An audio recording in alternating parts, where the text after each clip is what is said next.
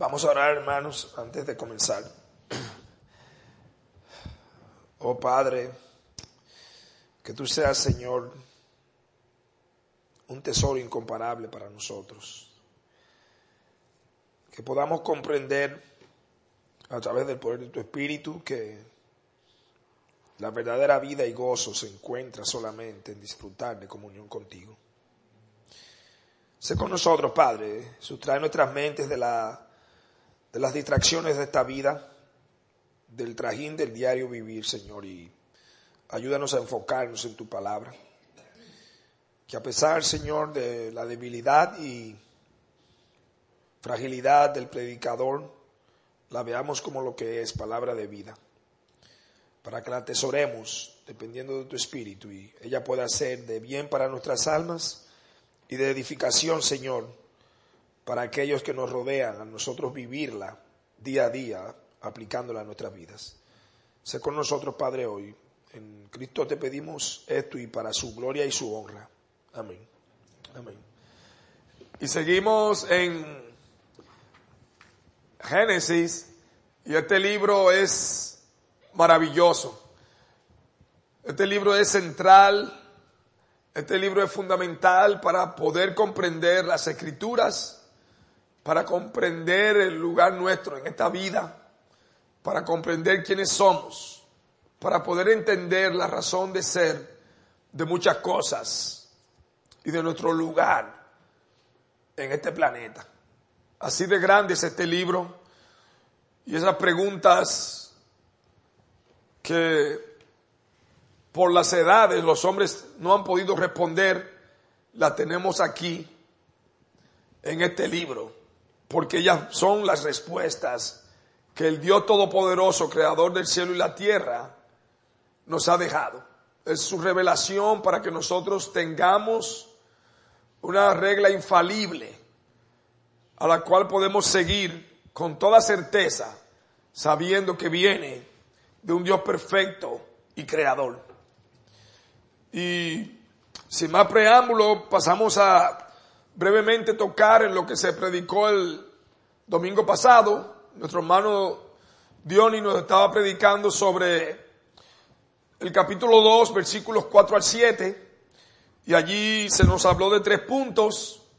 Uno, que Dios ha creado todo lo que existe, algo que es maravilloso, es glorioso, y lo podemos ver a nuestro alrededor, cómo funciona este planeta, cómo funciona la vida, cómo hay una ley para los astros, las estrellas que siguen fielmente. Y todo esto es incomprensible. Es un milagro vivo cuando vemos la creación funcionando que nos apunta a un Dios perfecto y todopoderoso. Se nos habla como Dios nos creó a nosotros los seres humanos del polvo de la tierra. Y vimos que aún científicamente elementos que se encuentran en la tierra, el magnesio, el calcio, el potasio, existen como elementos centrales en el funcionamiento de nuestro organismo. A la misma vez nos muestra la fragilidad que somos, porque así como del polvo vinimos, al polvo volveremos. Se nos habló como los huesos duran de las partes del cuerpo humano la mayor cantidad de tiempo en destruirse, pero que finalmente polvo se vuelve. Y el último punto que se nos habló fue de que la vida la da Dios al hombre. No solamente Dios crea los elementos que existen, sino el misterio de la vida. Porque nosotros podemos ver magnesio, potasio, sodio aquí, todos esos minerales presentes en la corteza de la tierra, pero no tienen vida, son inanimados. Y esa palabra de ánima es alma, inanimado significa sin alma, sin vida. La conciencia que Dios le ha dado al hombre, que todavía los científicos no pueden comprender, el alma que Dios ha puesto en el hombre es lo que da la vida. Y Dios es el único capaz de poder dotar al ser humano de esta facultad de tener vida a través de su poder. Y hoy, en el sermón de hoy, estaremos continuando en el capítulo 2 y vamos a los versículos 8 al 17 para nuestro sermón de hoy. Ese es el texto en el que nos vamos a fundamentar, versículos 8 al 17 del capítulo 2. Para los que me siguen con su palabra, lo pueden buscar en sus Biblias y yo voy a ir uh, leyendo, recordando antes de comenzar en lo que ustedes buscan a leer que esto es una continuación de lo que se nos está predicando, se nos estuvo predicando el domingo pasado, la secuencia de la escritura, luego que Dios le ha dado la vida al hombre, en este sentido, vemos que ahora Dios provee lo que podríamos eh, nosotros ver como el principio de nuestro texto, pero leo. Génesis capítulo 2, versículos 8 al 17. Y Jehová Dios plantó un huerto en Edén al oriente y puso allí al hombre que había formado. Y Jehová Dios hizo nacer de la tierra todo árbol, delicioso a la vista y bueno para comer. También el árbol de vida en medio del huerto y el árbol de la ciencia del bien y del mal. Y salía de Edén un río para regar el huerto, y de allí se repartía en cuatro brazos. El nombre del uno era Pisón, este era el que rodea toda la tierra de Ávila, donde hay oro, y el oro de aquella tierra es bueno. Hay allí también bedelio y ónice. El nombre del segundo río es Dion. Este es el que rodea toda la tierra de Cus. Y el nombre del tercer río es Idekel. Este es el que va al oriente de Asiria. y el cuarto río es el Éufrates. Tomó pues Jehová Dios al hombre y lo puso en el huerto de Edén para que lo labrara y lo guardase. Y mandó Jehová Dios al hombre, diciendo, de todo árbol del huerto podrás comer, mas del árbol de la ciencia del bien y del mal no comerás, porque el día que de él comieres, ciertamente morirás. Y hoy veremos tres puntos. Dios provee a sus hijos la bendición de la obediencia y la maldición de la desobediencia. Y vemos que nuestro texto comienza con el versículo 8, donde dice que Jehová plantó un huerto. Y podemos ahí ver el primer punto, nuestro Dios proveyendo. No solamente Dios crea al hombre, sino que le provee de lo necesario para el sostenimiento de la vida. Y Huerto, en lo que estuve buscando en el significado, decía que un huerto es una pequeña extensión de tierra destinada al cultivo de verduras, legumbres y árboles frutales. Esa es la definición que tenemos nosotros. Pero en el contexto de Génesis, Está hablando de un lugar de aguas abundantes, de un lugar fértil que no se especifica exactamente la dimensión. Vemos que Dios planta un huerto en Edén. De manera que el huerto no es todo el diámetro de la tierra, sino que es una porción del lugar donde Dios había colocado al hombre. Y hay diferentes significados de Edén. Pasando ahora a esa palabra, se nos dice que era un lugar que Dios, ah, en el cual Dios plantó el huerto para que el hombre tuviese su sostenimiento.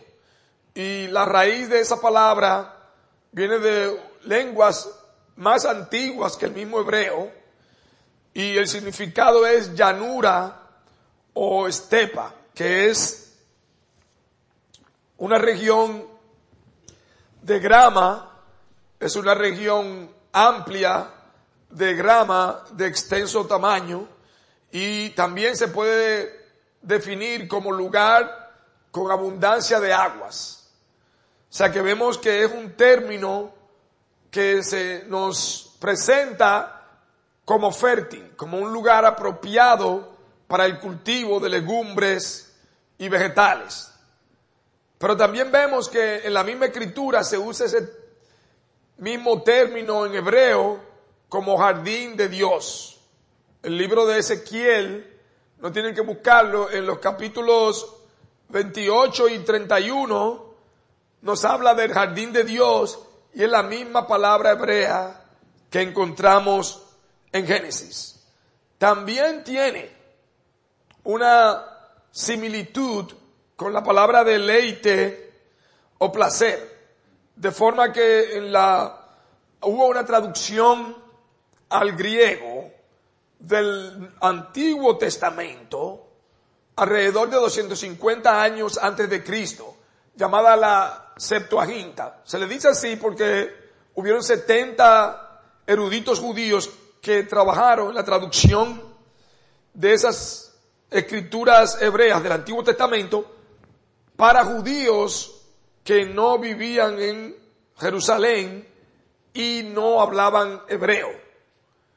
Eran judíos que estaban bajo una influencia del imperio romano y hablaban griego, que era la lengua franca o la lengua común de la época, y lo querían tener el Antiguo Testamento pues en esa traducción del Antiguo Testamento en hebreo al griego, en la traducción que vemos dice que es como jardín del placer o del deleite, porque la palabra también tiene esa connotación. Entonces vemos que ese Edén se cree hoy modernamente que puede estar situado en Mesopotamia. Mesopotamia significa una tierra entre, entre ríos. La, la, la, raíz de la palabra Mesopotamia, Meso significa entre y Potamia es ríos. Mesopotamia es un lugar que hoy se encuentra en lo que es el Medio Oriente, en las regiones de Irak, Kuwait y Turquía. Y ahí es donde se encuentra esa área de Edén. Y el Señor nos muestra aquí cómo Él le provee, como ya decíamos, al hombre medios de sostenimiento, medios de cómo vivir. Y miren el versículo 8, como nos dice, y Jehová Dios plantó un huerto en Edén al oriente y puso allí al hombre que había formado.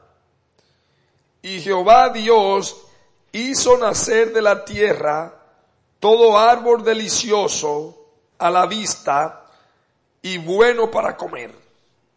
De forma que el hombre tenía su sostenimiento allí con la provisión de Dios. También el árbol de vida en medio del huerto y el árbol de la ciencia del bien y del mal. Sabemos que de manera particular estos dos árboles se encontraban en aquel lugar.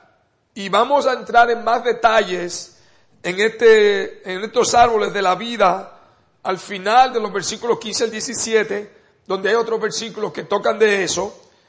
Pero saltando al versículo 10, porque volveremos al 9, cuando lleguemos al 15, 16, 17, se nos dice que había allí y salía de Edén, versículo 10, un río para regar el huerto y de allí se repartía en cuatro brazos.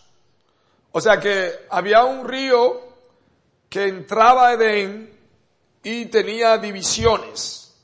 Dice en cuatro brazos.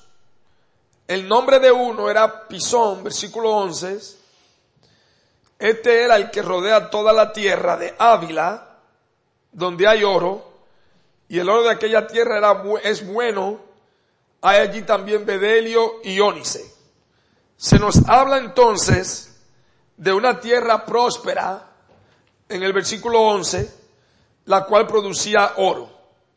Pero antes de pasar allí, vemos en el versículo 11 que el nombre de un río era Pisón. Este río no se sabe exactamente dónde estaría localizado hoy, pero al presente hay creencia de que podría encontrarse en el Golfo Pérsico.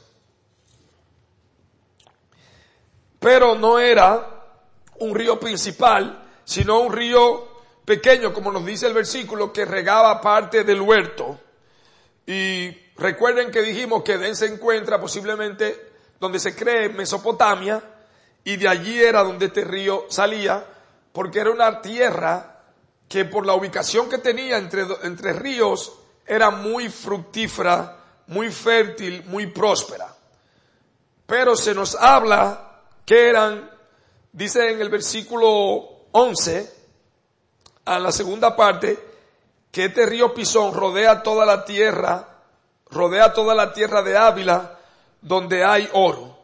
Y esta tierra también se nos dice aquí que tiene piedras preciosas, que no creo que al día de hoy se conozca muy bien eso de bedelio y de ónice. Y tenemos también la parte de en el versículo 13, el nombre del segundo río es Guión, y este es el que rodea a la tierra de Cus. Y este río tampoco, porque Guión y Pisón son más pequeños que los ríos principales que estaban allí. No se sabe dónde está localizado, pero esa tierra de Cus se cree que podría ser una tierra que se encuentra ubicada en lo que hoy se conoce como Etiopía que sería en el continente africano, aunque no hay una certeza absoluta de esos dos ríos. Si vemos el versículo 14, se nos dice que el tercer río es Idekel, y este es el que va al oriente de Asia. Ese río Idekel es en realidad el río Tigris, que es conocido como Idekel en la escritura. Y finalmente se nos habla del cuarto río, que es el Éufrates, en la última parte del versículo 14.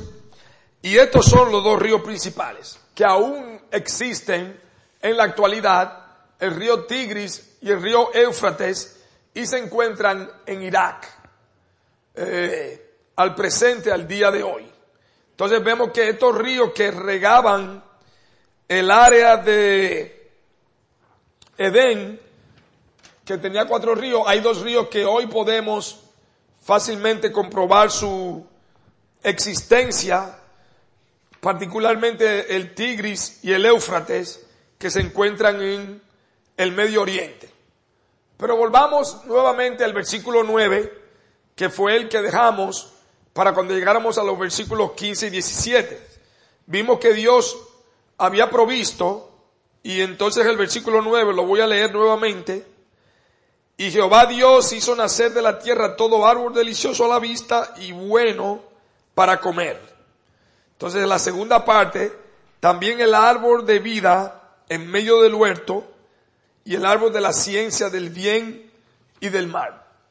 Vemos que luego que Dios crea árboles para el sostenimiento de la vida del hombre, se nos llama la atención de manera particular a estos dos árboles. El árbol de la vida, y se nos dice que este árbol se encuentra en el huerto, en el medio del huerto. Ese árbol de la vida no era el árbol de la razón por la que Adán y Eva, Adán estaba vivo, sino que este árbol, cuando leemos en Génesis capítulo 3, versículo 22, vemos que podía confirmar al hombre en una vida sin pecado. Porque en Génesis 3, versículo 22, ya Adán y Eva habían pecado. Pero miren cómo dice este versículo. Y dijo Jehová Dios, Génesis 3:22, recuerden que ya cuando entramos en Génesis 3, ya Adán y Eva habían pecado, habían caído de ese estado de perfección que fueron creados. Y dijo Jehová Dios, he aquí el hombre es como uno de nosotros, sabiendo el bien y el mal. Ahora pues, que no alargue su mano y tome también del árbol de la vida y coma y viva para siempre. Entonces vemos que el árbol de la vida parece ser que era un árbol que si el hombre comía de él, podía vivir eternamente, no morir o no morir. Porque si el hombre pecaba, podía su vida terminar por causa de eso. Cuando Dios no le permite que coma del árbol de la vida, era para que no siguiera existiendo con pecado en su existencia. La razón de la vida es Dios, pero el árbol de la vida lo confirmaría en vida eterna. Pero bueno, vamos a entrar ahí en un poquito más de detalles y decir que cuando nos dice que estos árboles estaban en el medio del huerto, no está necesariamente hablando de que se encontraban en el centro de Edén, sino que es una expresión donde muestra que eran los árboles de más importancia en este sentido. Eso no debe ser literalmente así, que estaban en el centro de la tierra de Edén, pero eran dos árboles que tenían una particularidad que no compartían con los demás árboles que se encontraban en el huerto. Vemos que se encuentra también el árbol de la ciencia del bien y del mal. Y miren cómo nos dice el versículo que también se encontraba este árbol en el medio del huerto. Y aquí es importante que nos detengamos y veamos las diferentes opiniones que se tienen al respecto de ese árbol. Hay muchas personas que creen que el problema con el árbol del bien y del mal era la intimidad entre la pareja, como que ellos no podían estar juntos. Pero vemos que esa interpretación, cuando se trata de dar una connotación que era con respecto a la intimidad de la pareja, al aspecto sexual, no es el significado, porque si nosotros vemos Génesis 1.28, nos dice, y los bendijo Dios a Adán y a Eva, y les dijo, fructificad y multiplicaos, llenad la tierra y sojuzgadla esto no iba a pasar si no era a través de la reproducción entre ellos dos. Entonces, si Dios creó al hombre y a la mujer y creó todos sus órganos, sería una contradicción decir que Dios entonces no les estaría permitiendo la intimidad sexual. En este caso, cuando Dan y Eva, Él los creó para ser una pareja el uno para el otro, sería una contradicción. Sabemos que la prohibición de la intimidad existe solamente fuera del matrimonio. Pero Adán y Eva podemos con certeza decir que fue el primer matrimonio donde Dios bendijo la unión de ellos dos. Entonces vemos ahí que el aspecto de intimidad sexual no es la explicación correcta de comer del árbol del bien y del mal. No es una metáfora de la intimidad sexual el árbol del bien y del mal. Otra creencia que se ha propagado también es la de que el hombre obtendría un conocimiento total, como si fuese Dios. O un conocimiento, como dice el comentarista Hamilton de Génesis, universal. Como que el hombre se haría prácticamente omnipotente al tener, al haber comido de ese árbol vemos simplemente la falsedad de esa posición, porque cuando ellos comieron no tuvieron un conocimiento perfecto ni divino. Vemos que seguían todavía cometiendo errores y, y eran ignorantes de muchas cosas. O sea, el conocimiento universal es evidente que no fue así porque el hombre pecó, cayó y ni Adán ni Eva ni su descendencia hasta el día de hoy tienen ninguno conocimiento perfecto. Otra cosa que se habla también es que el hombre sería igual a Dios, y esta parte es bueno pensarla con detenimiento, en el sentido de que conocería el bien y el mal. Y si nosotros vimos el versículo 3.22 donde Dios dice que el hombre ahora es como nosotros, conociendo el bien y el mal, es importante aclarar eso. No era que el hombre tenía esa capacidad de conocer en toda su profundidad el bien y el mal como Dios lo conoce. Dios no conoce el mal porque lo experimenta, sino porque sus atributos eternos, como su omnipotencia, divinos, que no puede compartir con nosotros, lo conoce todo por su facultad de su omnipotencia, de su poder sin límites, pero no porque Dios ha experimentado pecado. El hombre vino a conocer el pecado, el mal, porque viola la ley de Dios y cae comiendo del árbol y lo que hace es que sufre las consecuencias de ese mal, no que conoce en toda su dimensión las implicaciones tan grandes de ese mal.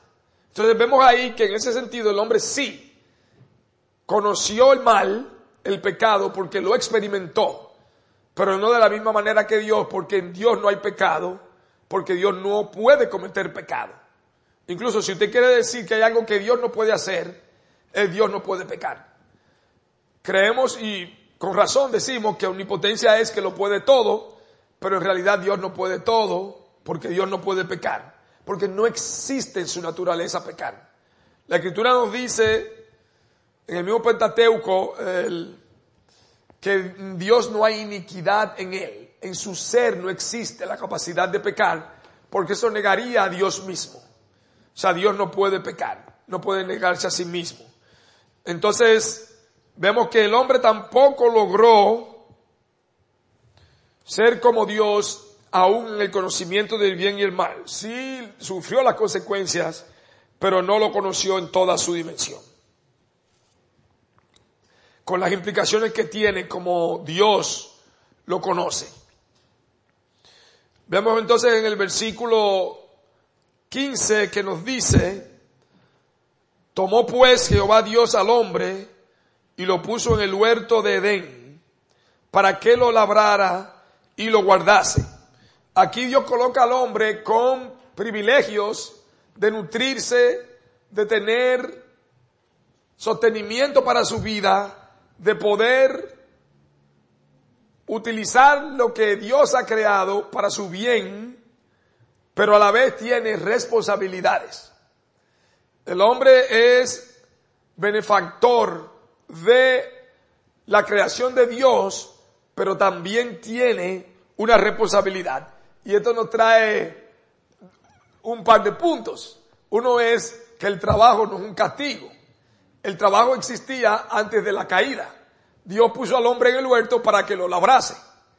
Entonces, esa creencia de que el trabajo es un castigo en sí no es bíblica. Y yo recuerdo que unos hermanos decían en República Dominicana que esa era la teología del negrito del batey, porque él dice que a mí me llaman el, el negrito del batey porque para mí el trabajo es un enemigo, el trabajo no lo creó algo así Dios, sino que lo hizo para el hombre como castigo. Pero vemos que no es bíblica, porque Dios hizo el huerto del Edén no para que el hombre simple y llanamente se beneficiara de él, sino para que lo labrase. Y labrar es trabajar en la tierra, cultivarla, abonarla y todo eso. Vemos ahí que Dios establece el trabajo como algo bueno y correcto y es lo que todos debemos hacer para proveer para nuestras familias. Pero en segundo lugar vemos que le dio también el huerto o lo puso en el huerto para que lo guardase. Y esa palabra es tomar un cuidado muy especial de él. El hombre no solamente debía cultivarlo, sino guardarlo, protegerlo, cuidarlo. Y eso es lo que el hombre debe hacer con la creación de Dios. Protegerla, cuidarla, porque es un medio que Dios le ha dado para que viva de ella. Esto nos lleva entonces al punto, al versículo número 16, donde nos dice, y mandó Jehová Dios al hombre, diciendo, de todo el árbol del huerto podrás comer. Vemos aquí que Dios, de todo lo que plantó, le dio acceso al hombre y la facultad de poder disfrutarlo. Pero el versículo 17, que obviamente es la continuación, dice, más del árbol de la ciencia del bien y del mal no comerás. Todos los árboles que Dios había plantado en el huerto, el hombre podía tener. Fíjense que ni siquiera le impide comer del árbol de la vida. Ni siquiera aquí no le impide comer en el capítulo 2 del árbol de la vida, sino del árbol de la ciencia del bien y del mal. Mas del árbol de la ciencia del bien y del mal no comerás. Y ahora Dios le muestra por qué. ¿Por qué no podía comer? Porque el día que de él comieres, ciertamente morirás. Y el original, esa traducción original, el día que de él comieres, ciertamente morirás, es que comiendo de él, muriéndote, morirás. Y esto trae una observación importante. Eh, el comentarista Hamilton dice que no muestra el versículo que el hombre iba a morir de repente. De acuerdo a la traducción, era que eventualmente moriría, aunque no iba a morir repentinamente al pecar. Y nosotros vemos esa realidad en nosotros en esta vida. El hombre peca, nosotros pecamos constantemente y no morimos por eso muchas veces. Hay veces que el pecado puede hacer que muramos repentinamente dependiendo del pecado. En este caso, ese pecado físicamente no lo llevó a la muerte, no se intoxicaron con el árbol o el árbol no era venenoso, sino que al violar la ley de Dios vemos las implicaciones que eso tuvo. Y eso era lo que el hombre en su ignorancia no podía conocer a pesar de que tenía una naturaleza no pecaminosa, desobedecía a Dios, sí sabía, Dios le había advertido y de las consecuencias. Pero aún en su eh, pecado, cuando cayó, no vio que había más consecuencias de las que se pudo haber imaginado porque Dios no miente. Vemos uno ahí la promesa de Dios cumpliéndose, que Dios no miente y que nos advierte de las consecuencias de nuestro desvarío. Y podríamos ver que este sería el punto dos, número uno, la bendición de la obediencia. La bendición de la obediencia, como Dios en su misericordia nos advierte de las cosas que pasarían si nosotros violamos la ley de Dios. No va a quedar sin repercusión. La bendición de la obediencia vemos que es el favor de Dios, la protección de Dios, tener a Dios de acuerdo con nosotros, teniendo su favor y su cuidado. Cuando nosotros desobedecemos, cuando nosotros nos apartamos, entonces cosechamos consecuencias que son de maldición para nuestras vidas. Y en realidad, ¿qué entendemos que es, de qué era el árbol realmente del bien y del mal? ¿Qué significaba más profundamente? Y aquí es un punto sumamente importante. En el versículo 17, cuando dice, más del árbol de la ciencia del bien y del mal, no comerás. ¿Qué hizo el hombre con eso? buscar independencia o autonomía moral, como nos dice el comentarista. Buscar autonomía moral. Auto significa propio. Nomos es ley, ley, de donde viene la palabra ley, la palabra griega, nomos. Autónomo es sin ley, independiente. eh, el hombre buscó el poder él mismo definir lo que es bueno y lo que es malo. Dios le advierte una cosa, no comerás de ese árbol porque morirás. El hombre decide su propio destino tomando una decisión con implicaciones que iban a trastornar el curso de la humanidad por el resto de la historia. Entonces, cuando una persona no se guía, y aquí vemos la maldición de la desobediencia, de los mandatos de Dios, esa persona está diciendo, yo soy Dios. Y desde el principio de la creación el hombre ha estado en ese predicamento, haciendo su voluntad.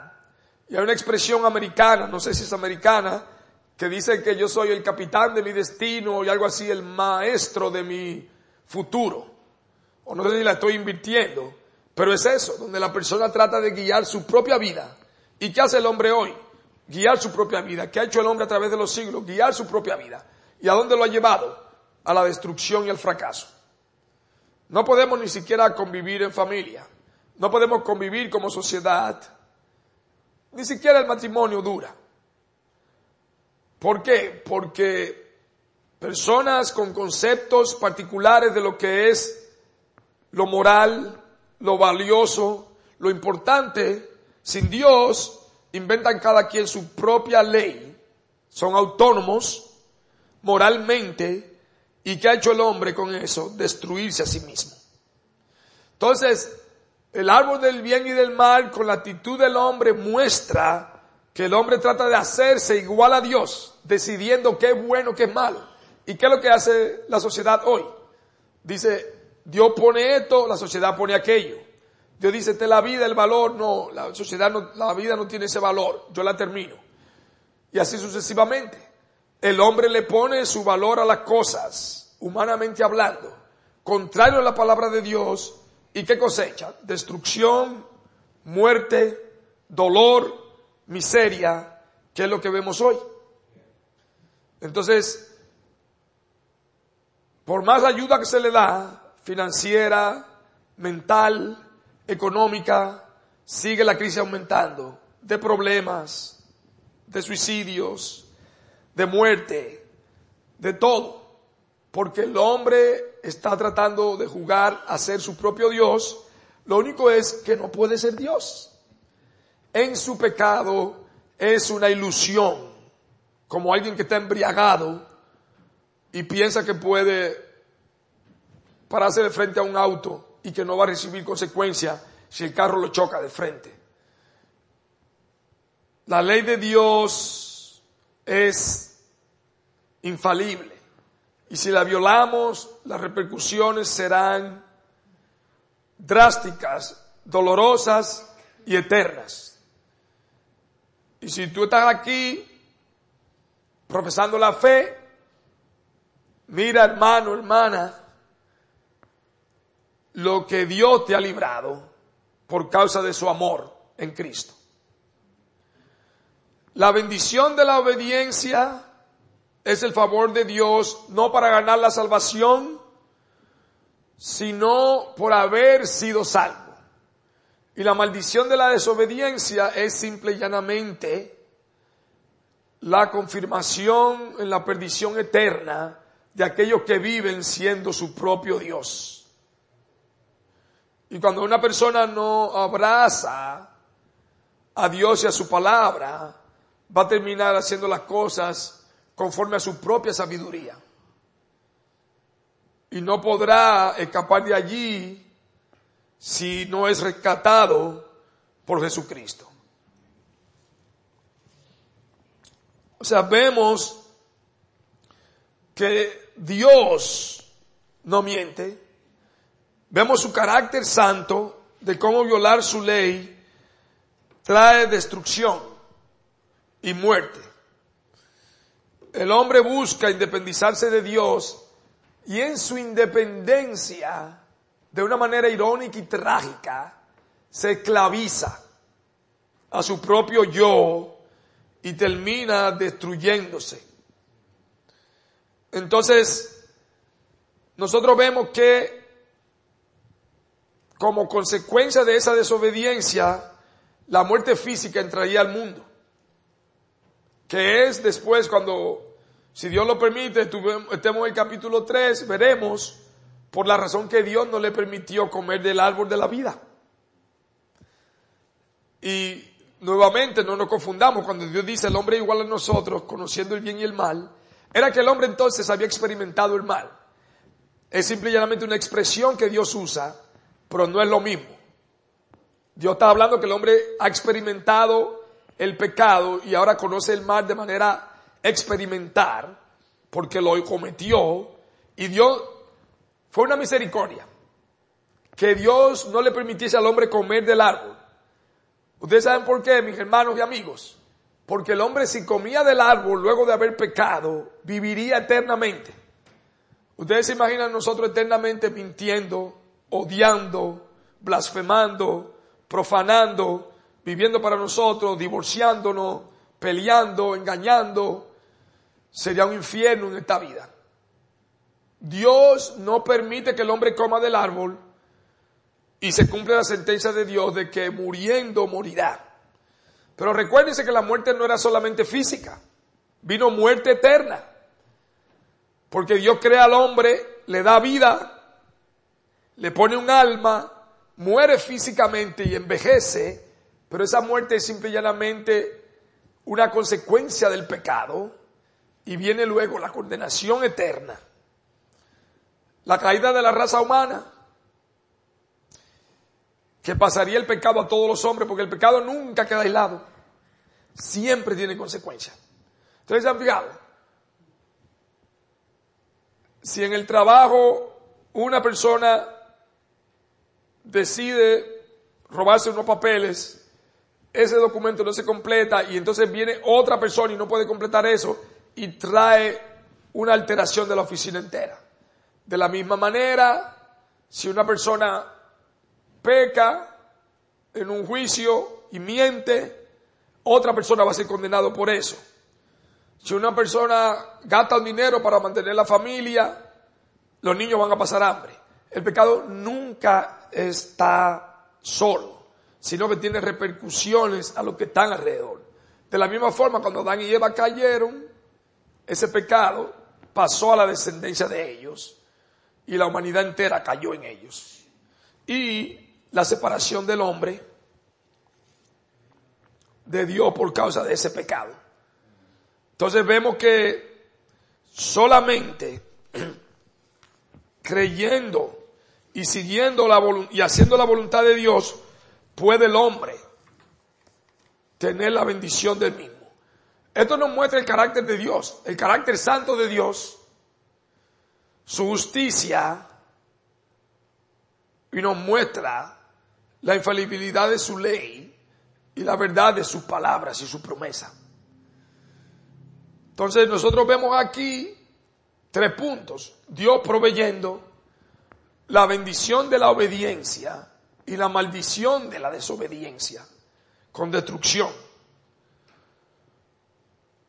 ¿Y cómo podemos aplicar esto rápidamente? Esa provisión, ver la provisión de Dios como algo hermano, hermana, te produce eso gratitud, el ver que Dios no solamente te crea, sino que te provee para tus necesidades, sino que Dios provee para tus necesidades, te sostiene y te da sustento. No solamente te crea, sino que crea las condiciones para que tú puedas sostenerte, de forma que tú puedas vivir para el propósito que Él te ha creado, que es su gloria que es honrarle. Y estás tú persiguiendo como meta la obediencia a Dios, el someterte a su, someterte a su palabra y a sus mandamientos. Eso es algo que el Señor nos reitera vez tras vez a todo lo ancho y largo de la Escritura y lo vemos aquí desde el principio, cómo Dios establece su ley. Y aunque no le dio formalmente mandatos, Aquí hay un mandamiento. No comerás. Es un imperativo, una orden de Dios, un mandamiento de Dios. ¿Te deleitas tú en guardar su mandamiento? Ese es el deleite de tu alma, el hacer la voluntad de Dios. Hermanos y, hermanas, orémosle al Señor, porque este es el todo del hombre, el poder vivir para Él. Y los que están aquí sin Dios, el Señor te llama a que tú le entregues su vida como única posibilidad de reconciliación con Dios por causa del pecado está el arrepentimiento y la fe. En virtud de esa caída, en virtud de la enemistad que el hombre entró con Dios, de la condenación en que cayó y de la esclavitud en la que se encuentra, la única forma de salvación es Cristo. El único que puede hacer reconciliación entre el hombre y tú, amigo, amiga, que estás aquí, es Cristo en virtud de su justicia perfecta, de que vivió una vida perfecta, no peca, y cargó el pecado de la humanidad pecadora en su cuerpo, de forma que Dios lo castigó para que tú tengas entrada y acceso a, a Dios si te arrepientes y pones tu fe en Cristo, en su vida, obra, muerte y resurrección. Cristo es la única solución a esta condición en que el ser humano se encuentra, esclavizado al pecado, muerto espiritualmente y alienado de Dios por causa del pecado que habita en nosotros.